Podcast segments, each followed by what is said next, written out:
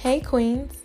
Welcome to Crown Thoughts, the podcast, a safe space for women of all kinds and for women of all walks of life to come together and chat. Crown Thoughts, the podcast, is a movement of vibes which encourages its listeners to dig deep and reflect. So, with that being said, let's get into today's topic.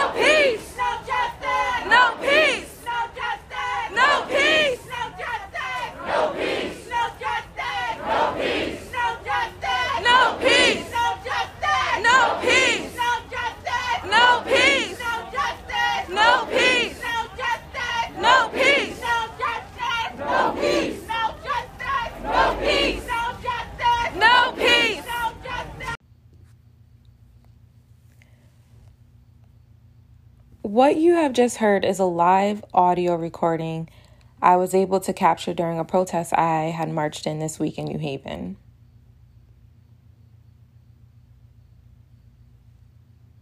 Let me first start by asking everyone how are you all feeling right now?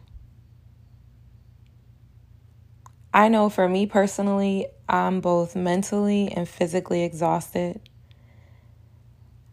I really wrestled with am I going to record this week? What am I going to record this week? And this was simply because I've been having such a hard time just figuring out what are the right words to say, what is the best thing to say. I'm trying to be mindful of my audience. You know, I'm just such a a ball of emotions that I was afraid that I might come on here and cry on the mic. But then I marched, and you hear so much solidarity and so much pain in the people that I knew this is the right platform for me to now go back and reflect and think and educate and support the audience, my audience, my queens. I see you. I read your comments. I I see the reviews that you write. With that being said, I do just want to remind everyone that this is part 2 of last week's episode, which was entitled He is a Human Being. This phrase, this title, is a direct quote used by an innocent bystander who witnessed the eight minute murder of George Floyd. If you have not listened to part one of this segment, I'm encouraging you now to please stop, press pause, and go back and just listen to what was said. And then, you know, once you're finished, come back and, and listen to this episode and, and join the conversation. But I just do not want anyone to miss out on some valuable information that was given.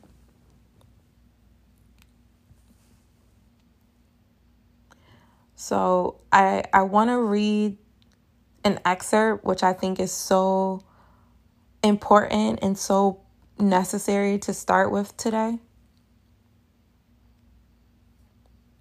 We want an immediate end to police brutality and murder of black people. We believe that we can end police brutality in our black community by organizing black self defense groups that are dedicated to defending our black community from racist police, oppression, and brutality. The Second Amendment to the Constitution of the United States gives us a right to bear arms. We therefore believe that all black people should arm themselves for self defense. This is an excerpt from the Black Panther Party, their 10 point program written on October 15th, 1966 by the late great Huey Newton. 1966. This was written over 50 years ago, and yet, why is it still so relevant to today? I watched protests transpiring throughout the nation this week. I was able to stand in solidarity during a peaceful protest in my hometown of Norwalk. I marched alongside people of all kinds in New Haven. I have shouted, I have cried, I have stomped my feet, I have held my my fists up in the air, I have clenched my teeth. We have all gone through the motions together. Every single moment that has happened throughout this week has been so moving and so powerful. And yet, uh, my mind was still buzzing. Where are our black militias? Who have appointed our current community leaders and activists? Are you fighting for a cause or are you seeking attention? Stop trying to gain social approval and then going back and calling it activism. In order to really be down for the cause, you must live that lifestyle every single day, not just when it's relevant to the times. It pisses me off to see certain people leading protests today when just a few months ago you was slandering the names of black women online. Or during certain protests, I'm seeing people make the narratives about themselves rather than speaking on the wrongfulness and the injustice of systematic racism. Since when did we start equating leaders of any kind to the amount of social media followers? Then these are the same individuals with no background of leadership skills, no knowledge of their culture's history, unable to articulate or get their point across, and yet they're given a platform to quote unquote lead.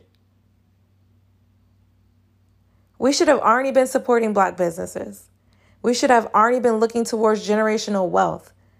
We should have already been educating our youth.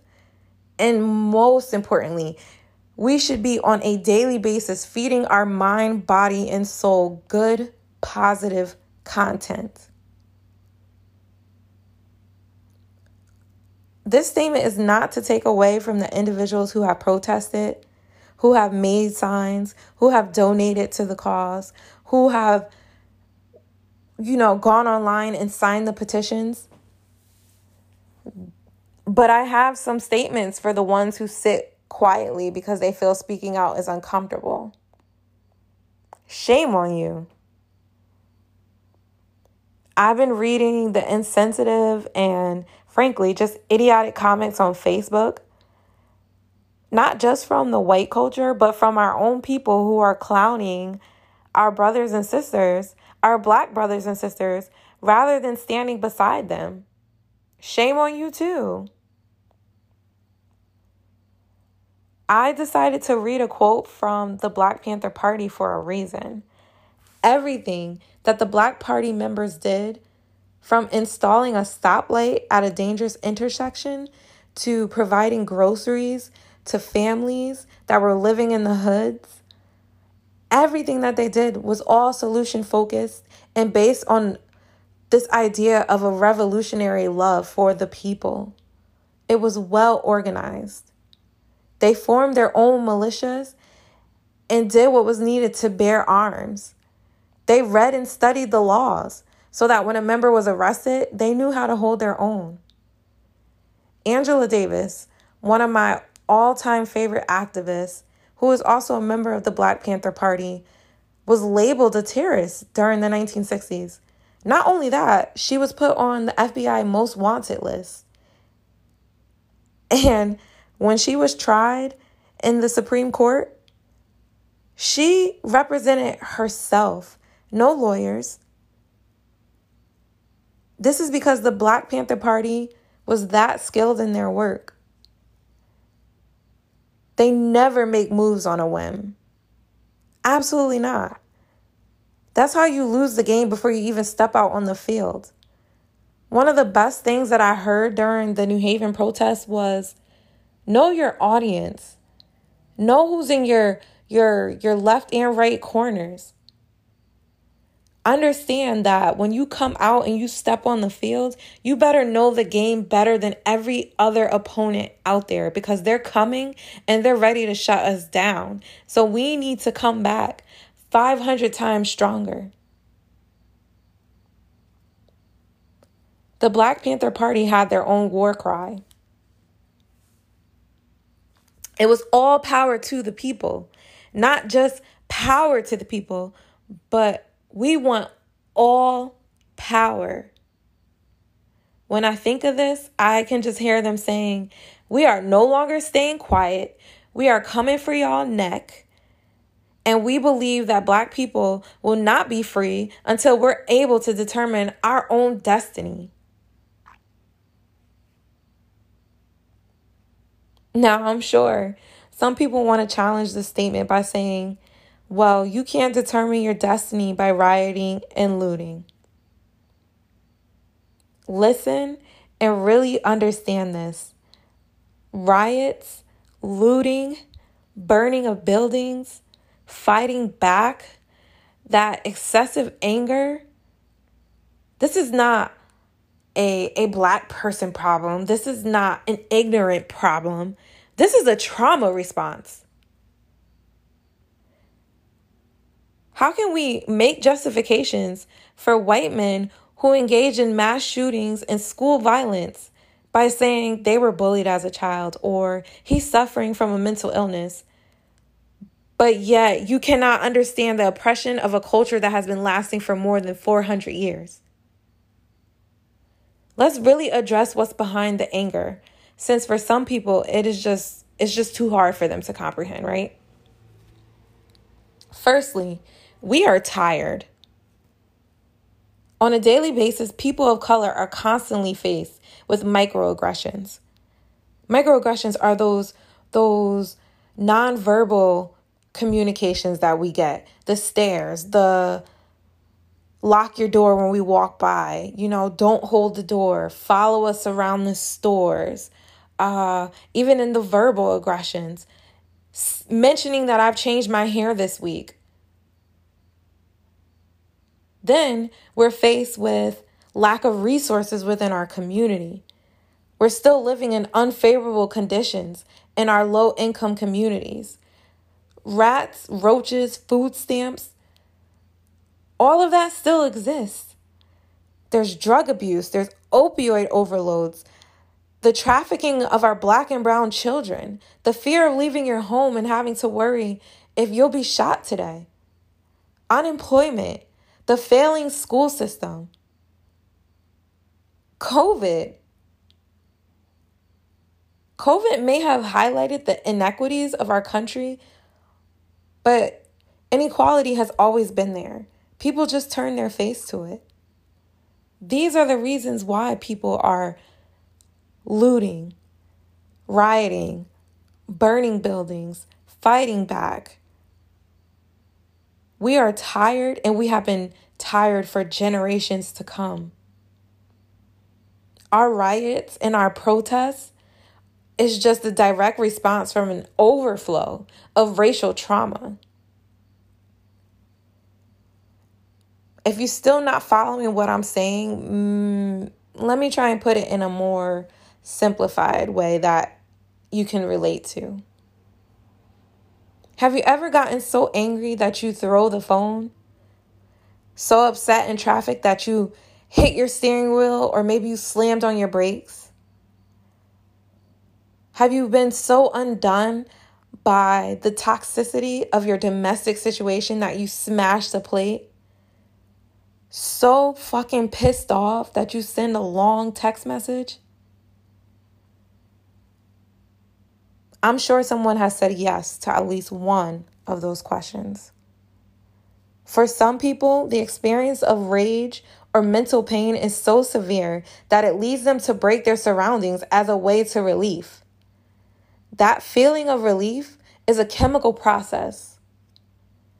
When our fight or flight response is triggered, the adrenal glands they start to release adrenaline and and that adrenaline rush is to help regulate our heart rate and our blood pressure. Riot, rioting is not a senseless act. It is our body's natural response to danger.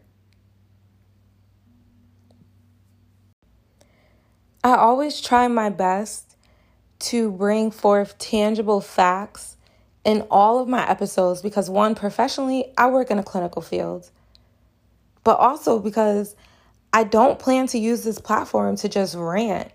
I I want to educate, inspire, and always empower my my audience. If we don't as a society hold people accountable for their actions, there will never ever be change.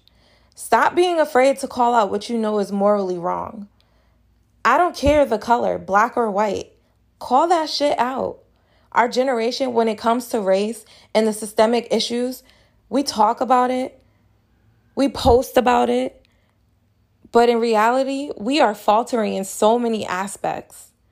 We need to start being bold. We need to start using our voice. That is how you become a change agent. Silence is no longer an option. And eventually, everyone will be forced to choose a side sooner rather than later, I hope. Understand that addressing racism is essential. And I I I'm already thinking and I'm already I could just hear the responses. Well, I don't want to be a protester or you're afraid to go out and protest or protesting just doesn't fit in my schedule right? I'm I'm going to look at this as a clinical way and just think about some of the the not excuses, but just you know, some of the reasons why people feel like this just doesn't fit them. My advice to you is there are ways to support without having to be on the front line as a protester. One, vote. If you are eligible, Register and make your voice be heard on the ballot. There are laws, and every law has a loophole. If we do not continue to challenge our legislators, it does not matter how many rallies and protests that are heard.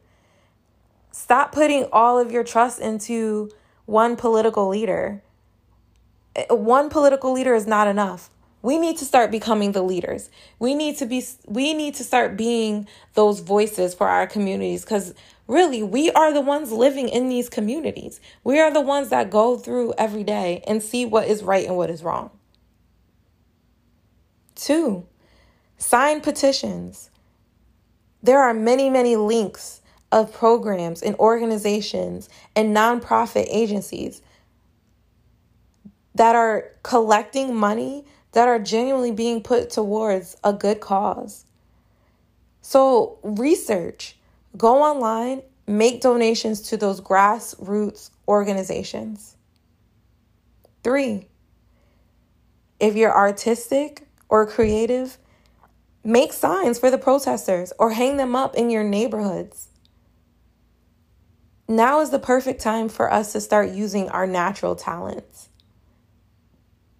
Four, and honestly, point number four, I think, has to be my favorite point. Stir up some conversation. Have conversation amongst your friends and your family, and maybe even with within your place of employment. Really listen and, and understand what people are saying, what they're feeling, what they're thinking.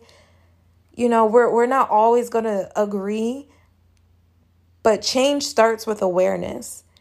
And there could be a message that you have that maybe your coworker, your loved one, even your best friend, maybe they need to hear that and it'll help them to understand why racism is so ever present and why we need to start making some serious changes. 5. Support black businesses. Period. I don't even think I really need to go into that. Six, read and understand your history. Know your rights as a U.S. citizen. Knowledge will always be power. And I know this is like such a cliche phrase, But when you really start reading and understanding what has happened in our past, it is then when you can start making changes so that it doesn't be a repetitive pattern in your future. I began listening to speeches that were put up on Tidal. First of all, Tidal is a black owned listening platform. But, you know, Jay Z put out this list of all these famous activists, some of them whom I myself had not even heard of. And just to hear their words and the use of their language and how profound they were, it it really began to stir something up in me and it encouraged me and it let me know that we as a black culture, we have always been of the highest thoughts. We have always been educated. We have always been kings and queens. So please educate yourself. When you know who you are and when you know whose you are and how important you are, there is not one person on this earth that can tell you otherwise. So stop posting just to post if you really don't know what the cause is for. We all have work that needs to be done, but silence is absolutely not the answer anymore for any of us. Another point that I want to touch on, and really this is my final point, which really should have been my first, because I did entitle this episode Policing Our Own Protest. And I I'm I'm really just using a play on words because I want everyone to understand the history and the purpose of our officers in America. And I have family members who are police. I have dated a cop. I have loved ones who work in law enforcement. So, this is not in any way, shape, or form to put down officers because I do believe that there are some good officers out there. But before you make that decision to be a cop, did you really know your history? Before the, the word police officer came about, it was called slave patrol. Slave patrol. The first formal slave patrol was created in the North Carolinas in um, the 1700s. And some of their primary functions was to chase down, apprehend, and return the runaway slaves back to their owners. They were organized to provide terror, to stop slave revolts. And lastly, they were created to maintain a form of discipline for slave workers who were subject to summary justice outside of the law. So, pretty much, if you were a slave worker and you violated any plantation rules, you had to face the slave patrols. Where in that phrase is protect and serve the community? They were literally formed to keep us black people in check. Then, during the early 1900s, when lynchings were, were forming and just becoming out of control, certain black Americans were not only planned in advance, but all of these lynchings had the full support of the local police.